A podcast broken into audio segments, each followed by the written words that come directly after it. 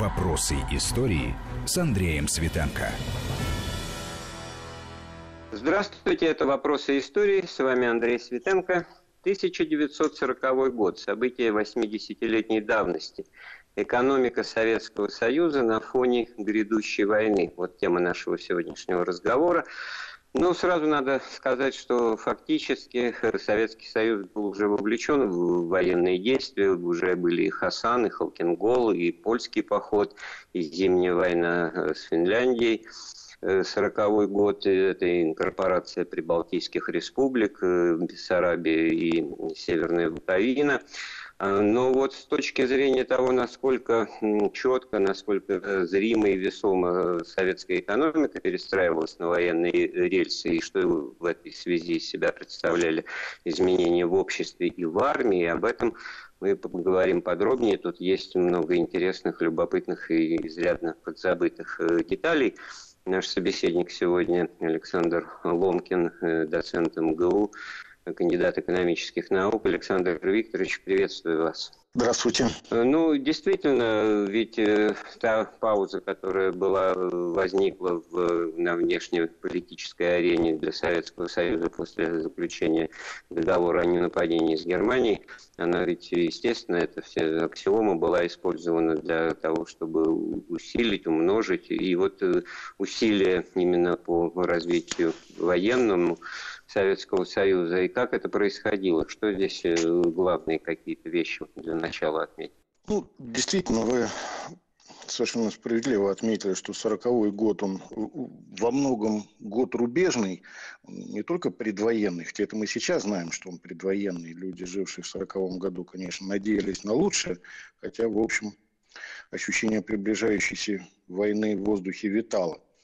Вообще, вот этот вот период, где-то год-полтора э, до начала Великой Отечественной войны, он довольно показателен во многих смыслах, причем о некоторых аспектах мы э, сейчас практически не вспоминаем. Да что там, собственно говоря, мы об этом уже забыли, потому что последующие события многое оттенили. Э, ведь именно в этот период, такой непосредственно предвоенный, происходит в общем, серьезные, если не сказать революционные изменения в обществе. Правда, мы привыкли к тому, что революция у нас выглядит э, несколько иначе, и перестройки проходят несколько по-другому. Но достаточно привести такие примеры, вот парочку примеров приведу, относительно того, как вообще менялось э, настроение в обществе в этот период. Ведь э, именно в это время товарищ Сталин, например, вступился за советскую интеллигенцию это, надо сказать, вообще было нечто. Почему? Потому что прежде э, интеллигенция, которая даже не именовалась классом, а прослойкой, э, служила ну, таким мальчиком для питья. А товарищ Сталин в одном из заседаний совершенно четко и конкретно сказал дословно, надо покончить с хулиганским отношением к собственной интеллигенции как звучит это было хулиганским отношением. В 40 году. Ну, вот так где-то в начале. Э, какие-то а, китайские хунвейбины на ум приходят, которые... Ну, собственно говоря, ведь так оно и было. Интеллигенция это у нас как-то посмешищем выступала. Знаете, еще шляпу надел, в очках еще, не дай бог. А в этот же период происходит еще одно серьезное изменение, которое мы тоже не помним. Это изменение отношения власти и церкви. Ведь э, Сталин отменил знаменитый указ, в общем, не только подписанный Лениным, но, видимо, им инициированный и написанный от 1 мая 19 года это был э, указ, в котором четко говорилось, что необходимо как можно быстрее покончить с попами и религией. Попов надлежит арестовывать и расстреливать контрреволюционеров и саботажников, расстреливать беспощадно и повсеместно, и как можно больше церкви надлежит закрывать, помещения храмов опечатать и превращать в склады. Сталин этот указ отменяет и, в общем, тем самым полагает, в сущности, конец богоборчеству в стране. Вот представьте, как это должно было отразиться в массах. То есть определенные сигналы были поданы сверху, как сейчас бы сказали, месседжи. А что дальше? А дальше, в общем, действительно получается так, что страна неявно, э, но переходит э, в режим э, государства воюющего. Очень серьезные изменения начинают происходить, в общем, по всем направлениям. Ну, в первую очередь, конечно, надо отметить вот что. Пожалуй, так то, что врезается в память э, населению. Дело в том, что именно в июне 1940 года произошло изменение в плане э, рабочего времени. Дело в том, что с 1931 года в Советском Союзе существовала шестидневная рабочая неделя. А продолжительность рабочего дня составляла для рабочих 7 часов, а для служащих 6 часов. А в июне 1940 года ВЦСПС, это Всесоюзный Центральный Совет профессиональных союзов, обратился в Совет народных комиссаров с предложением увеличить рабочий день до 8 часов э, и предлагалось ввести запрет на самовольный уход рабочих и служащих заводов и учреждений. А при этом шестидневная рабочая неделя сохранялась? Ну, э, в предложении, собственно говоря, была такая позиция перехода на семидневную рабочую неделю. Вот. А в обращении говорилось дословно, наша задача еще больше крепить оборону страны, мы обязаны напрячь все силы для дальнейшего развития индустрии, для укрепления нашего государства. Э, собственно говоря, констатировалась возросшая военная опасность, нависшая над страной. И указом Президиума Верховного Совета СССР от 26 июня 1940 года эти предложения были приняты, и экономика, в общем, приводилась в состояние мобилизационной готовности. Восьмичасовой рабочий день стал базовым, и он существовал на протяжении всей войны. Там допускалось введение сверхурочных работ не более трех часов в день. Правда, кстати говоря, с обязательной повышенной оплатой за эти три часа. Ну, это уже, так сказать, история уже Великой Отечественной войны. Кстати говоря, вот эта вот э, отмена то есть введение запрета на э, самовольный уход рабочих служащих заводов и учреждений, он как-то у нас так демонизируется обычно, но тут надо спокойно на это все смотреть. Дело в том, что это, в общем, не превращало работников крепостного, там трудовая миграция, она существовала, просто оформлялась она несколько иначе, не по собственному желанию, а оформлялась как перевод. Была а вот это надо уточнить просто, э, Александр, надо уточнить термин. Самовольный уход с предприятия, это то, что э, теперь называется уход э, по собственному желанию. По собственному желанию, да. Вот. А то да. получается, что это какая-то самовольная отлучка уже заведена. Да, нет, да, именно, так сказать, уход. А, оформлялся именно как перевод, но была такая функция, я еще даже помню ее, когда можно было действительно оформляться по собственному желанию или оформляться переводом. И это мера, это да, еще больше это... согласны принять на новом да, месте да, работы, да. а на прежнем готовы отпустить и адрес да. на перевод. А, да, это, конечно, больше было направлено против так называемых летунов. Было такое э, словцо в те годы, которым обозначали вот таких вот любителей быстрого перехода с одного э, места работы на другое. При этом, кстати говоря, надо отметить, что некоторые категории рабочих и служащих могли э, переводиться с одного места работы на другое, иногда не иначе, как по распоряжению фигуры не ниже заместителя наркома соответствующего ведомства, то есть народного комиссара, сельвич-министра. Иногда мне, вспомнил, мне вспомнился второстепенный персонаж «Золотого теленка» инженер Толмудовский, который постоянно менял место работы. О, да, да, да. Вот это вот э, для таких, значит, лафа закончилась. Лафа закончилась, э, и вообще укрепление трудовой дисциплины шло по всем направлениям. И, кстати говоря, в первую очередь, в общем, направлялось против всяких асоциальных элементов. Пьяниц, дебаширов, прогульщиков, тунеядцев. Ну, они всегда присутствуют, такие маргинальные элементы.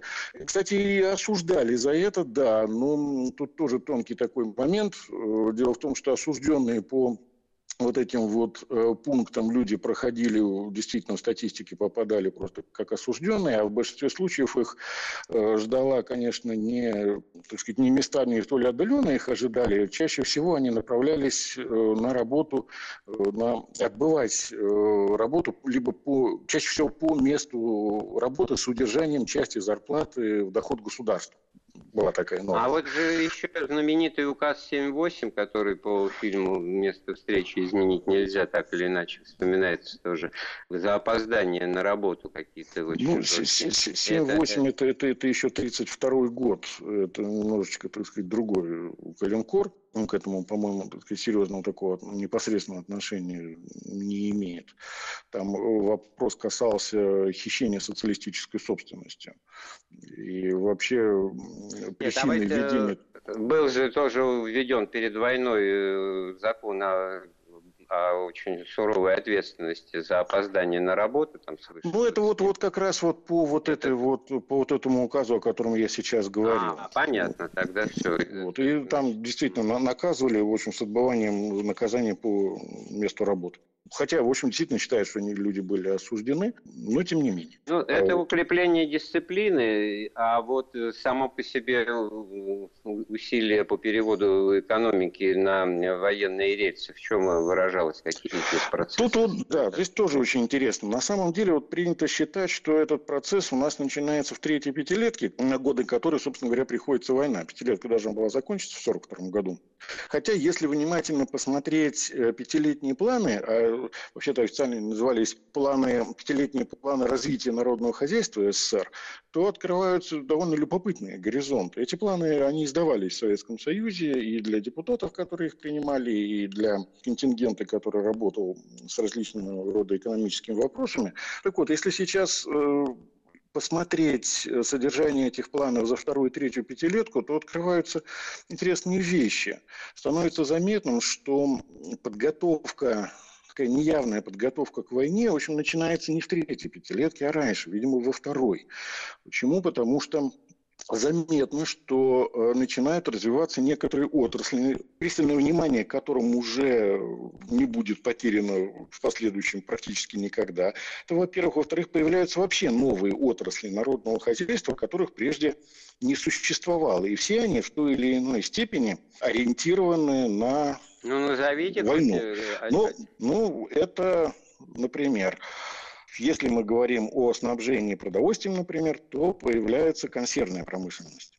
Кстати Неожиданный говоря... пример, потому что ожидалось что-то из сферы производства, оборонного, военного, а здесь речь идет о о том, что значит, э, заводы, мясокомбинаты, консервная продукция и не только мясокомбинаты. Э, мясокомбинаты, да. Причем заметьте, что это действительно комбинаты, то есть это крупные промышленные объекты.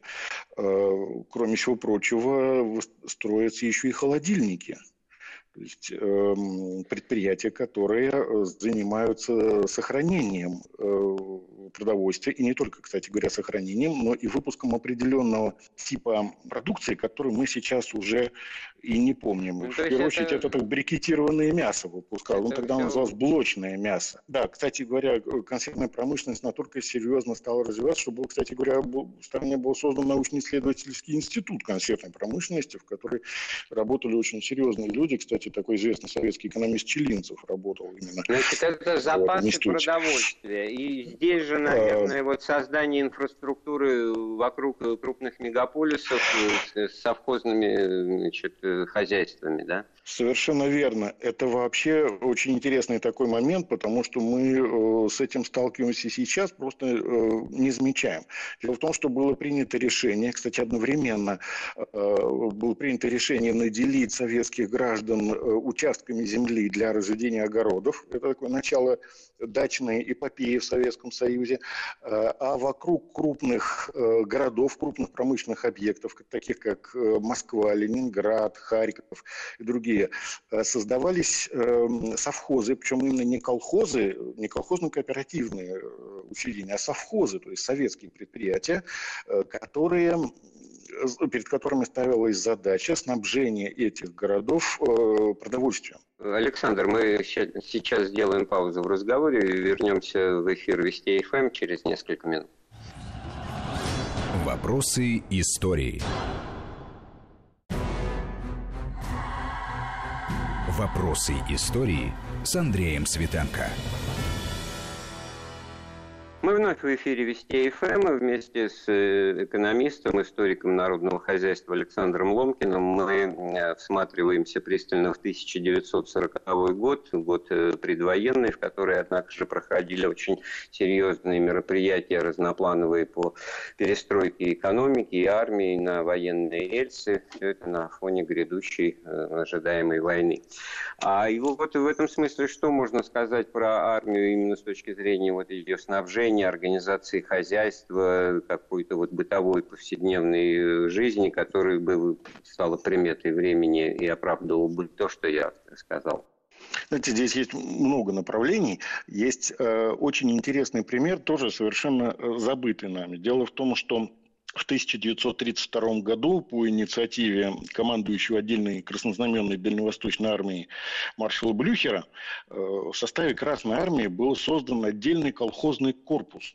Вот я думаю, что мало кто слышал о том, что в Советском Союзе были такие, позволение сказать, колхозные войска.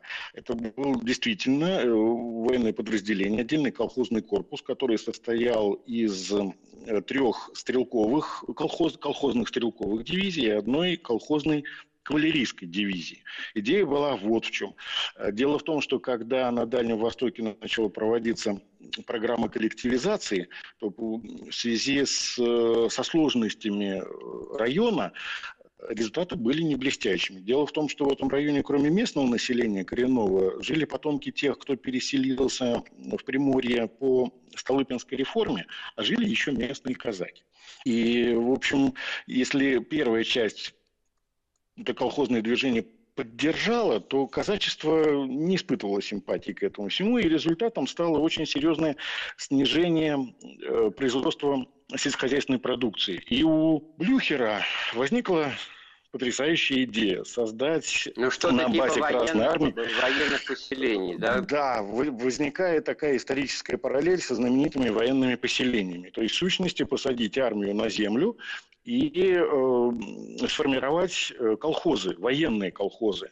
Причем э, колхозы должны были формироваться по такому принципу. Батальон – это колхоз.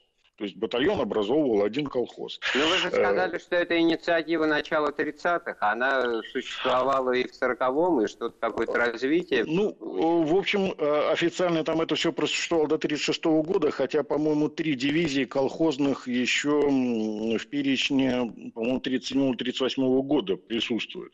Но дело в том, что это такой интересный способ интенсификации сельского хозяйства, нами совершенно забытым. Дело в том, что надо признать, что опыт этот был очень очень эффективным.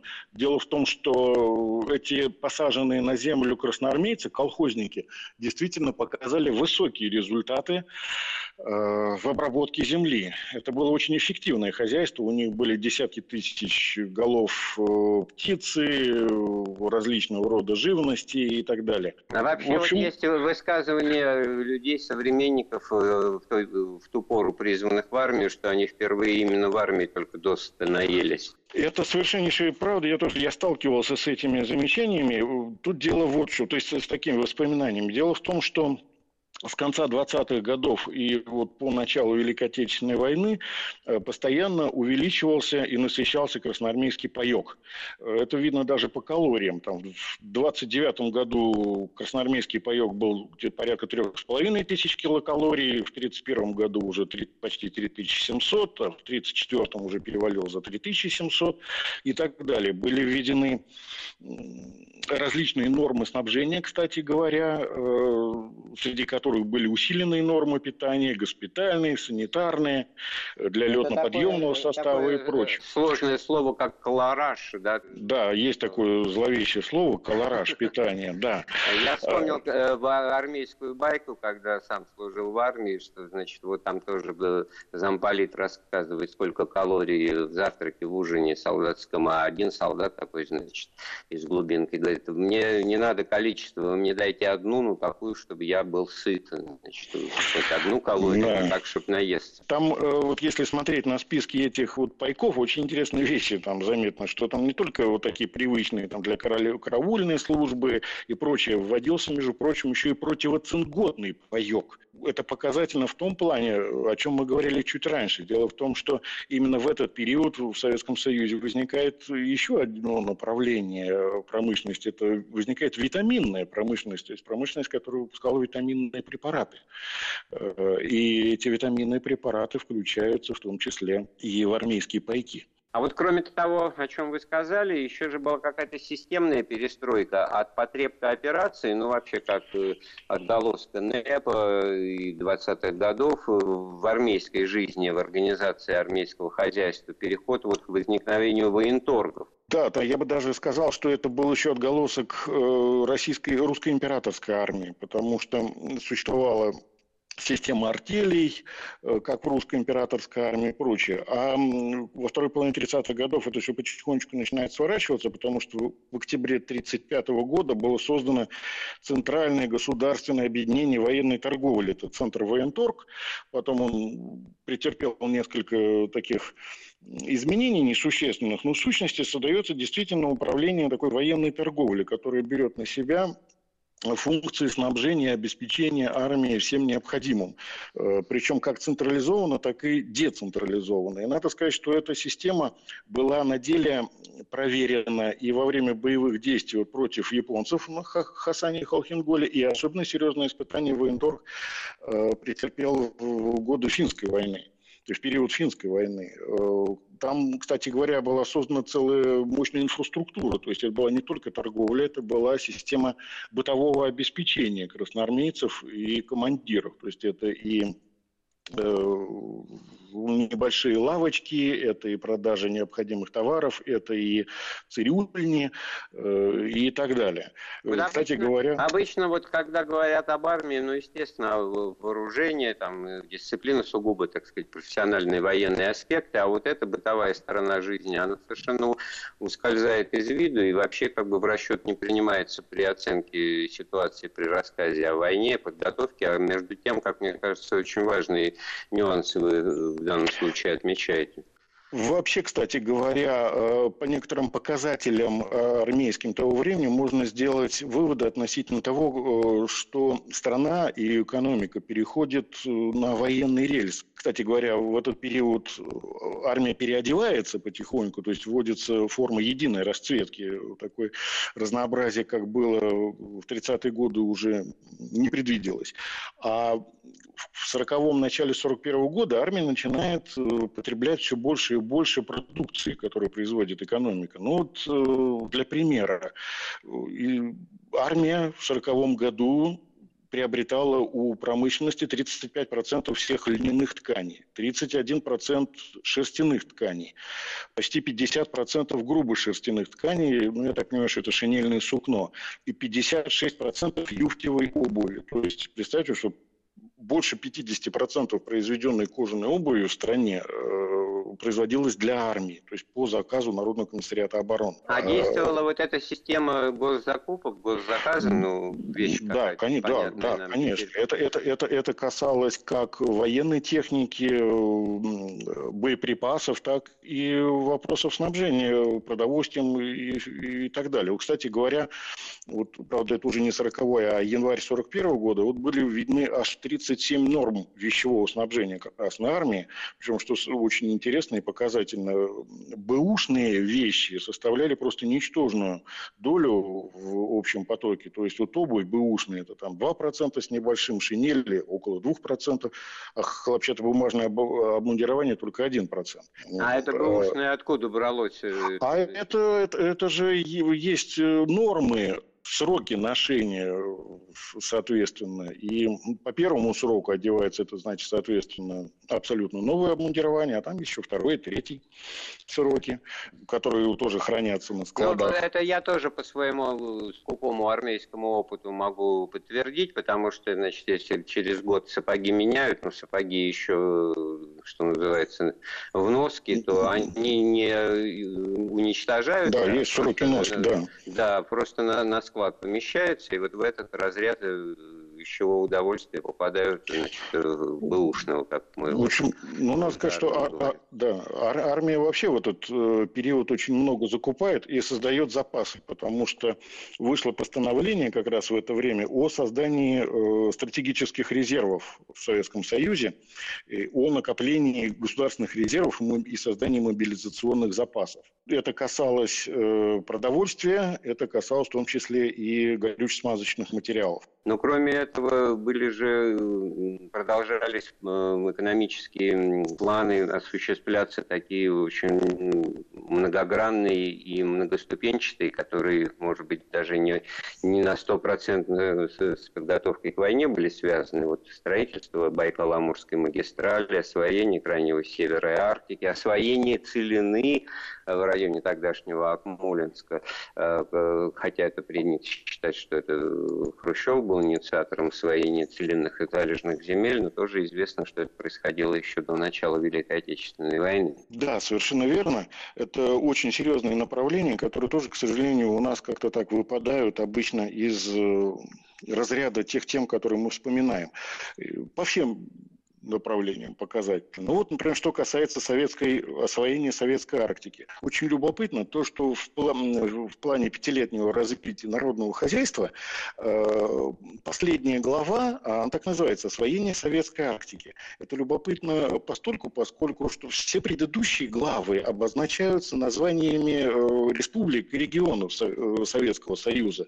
А эта глава, она э, касается не республик, а целого огромного пространства. И в частности, вот там э, есть такие слова. Впервые проблемы освоения Арктики выступают органической частью пятилетнего плана развития народного хозяйства СССР. От отдельных мероприятий по изучению хозяйственному освоению Арктики мы переходим к планомерному, рассчитанному на ряд лет широкому изучению и промышленному освоению заполярных районов Советского Союза. Это действительно была целая программа освоения Э, арктических широт, причем по всем направлениям. Э, в области геологии, кстати говоря, если посмотреть, залежи каких полезных ископаемых были обнаружены, предполагалась их разработка, тут вообще возникает очень много таких отсылок, ну, в частности, там и свинец, и олово, никель, который необходим для производства брони, там же и нефть уже была разведана, и, кстати говоря, упоминается графит, без которого невозможна атомная энергетика. А мне вспомнился очередной кинофильм «Семеро смелых», да, как раз вот был в такой, да. как раз просто иллюстрации того, о чем вы говорите, и в этом смысле подкрепление в морально-воспитательном и идеологическом плане этих э, проектов освоения отдаленных да, вообще, районов. Глав, главным оператором, кстати говоря, этого освоения должно было быть мощнейшее, должна была быть мощнейшая организация того времени. Это Главное управление Северно-морского пути. А параллельно с ним работал и Всесоюзный арктический институт. Э, он, скажем так, обеспечивал научную поддержку этого процесса. Это э, была программа действительно рассчитанная на много-много лет.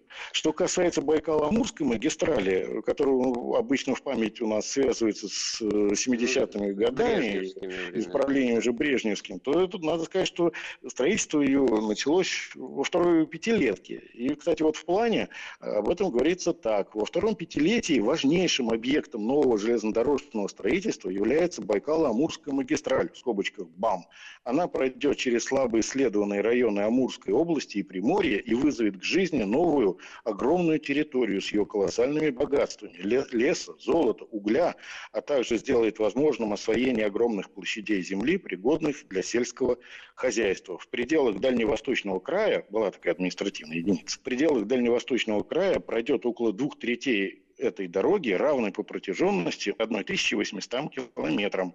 Дорога заканчивается в третьем пятилетии.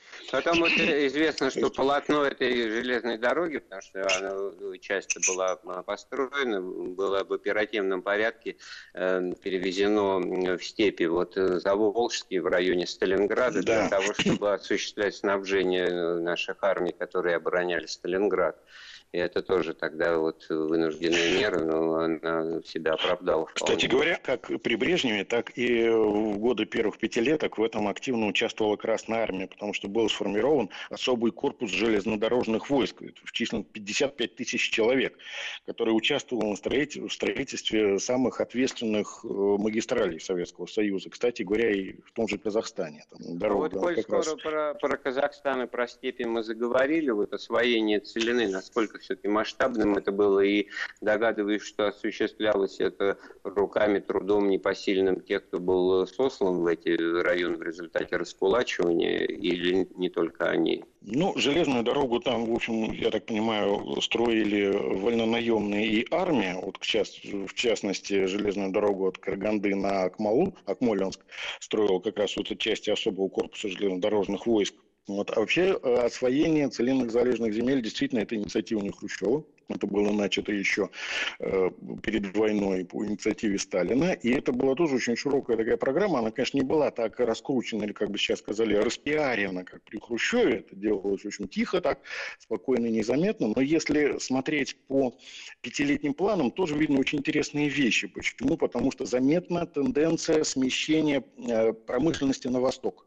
Это была целая программа. И в этой программе э, республики, восточные и среднеазиатские республики, в первую очередь, это казахстанская, ну, тогда она, кстати, ЧСК писалась, казахстанская, э, Казахстан.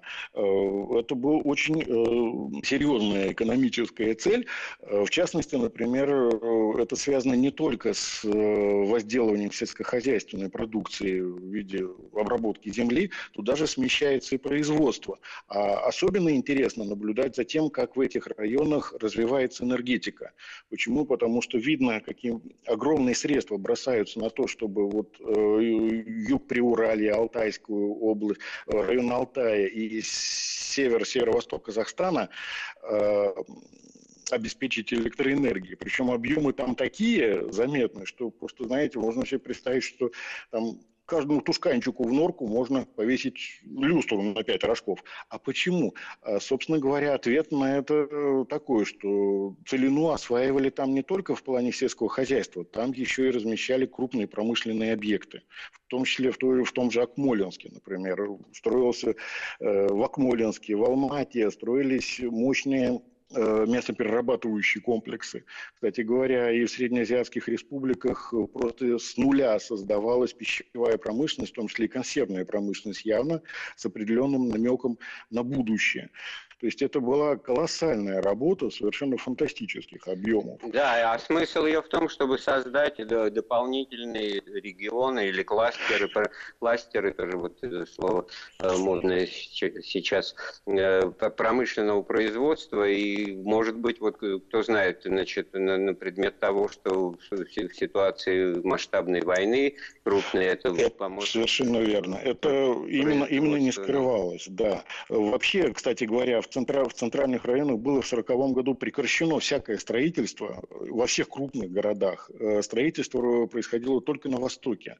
Э, Причем форсированно э, развивались некоторые отрасли, в первую очередь, конечно, производство продуктов питания, как ни странно. А сдвиг на Восток означал размещение предприятий и целых отраслей в ранее неосвоенных районах, создание предприятий дублеров, так называемых, то есть предприятий, которые дублировали собой уже существовавшие предприятия. Но потом реальная практика Великой Отечественной войны с вынужденной эвакуацией из западных и центральных районов, из той же Москвы и Ленинграда промышленных предприятий в Среднюю Азию, и в другие регионы. И не только в потом... Среднюю Азию. Ну, представь, я боюсь ошибиться, вот тут по плану видно, может быть, местные жители, так сказать, поправят. По-моему, в таких э, строятся предприятия, которые вообще никогда и не предусматривались в этих районах. Ну, по-моему, в Уссурийске, ну, например, было да, запланировано строительство э, сахарного завода. То есть там возникает вопрос, а откуда сырье? То есть сырье должно было быть местное, это сахарная свекла. Ну, мысль а моя в том заключалась, а, что да. после войны эти предприятия, они, конечно, с одной стороны, э, люди-то вернулись э, на свое место а предприятия а предприятия-то остались, и, в общем да. каким-то образом это умножилось, и вот и авиационные заводы в Средней Азии таким образом. В Комсомольске на Амуре. В Комсомольске на Амуре появились, да. Кстати говоря, наверное, надо пару слов сказать вот еще о чем, потому что именно на этот период, о котором мы говорим, поколениям приходится настоящая революция еще и в кадровом составе. Новые наркомы в экономике появляются, то есть новые министры. Это такие люди, как Малышев, Тевасян, Завинягин, Косыгин, Устинов, Шахурин, Вознесенский. Это люди, которые, в общем, молодые, уже получившие высшее образование при советской власти, деятельные, знающие и грамотные. Почему? Потому что они начинали работать. Да, и вот я так и... думаю, что, наверное, мы вынуждены сейчас уже заканчивать разговор. Та фраза, с которой мы начинали, что Сталин потребовал прекратить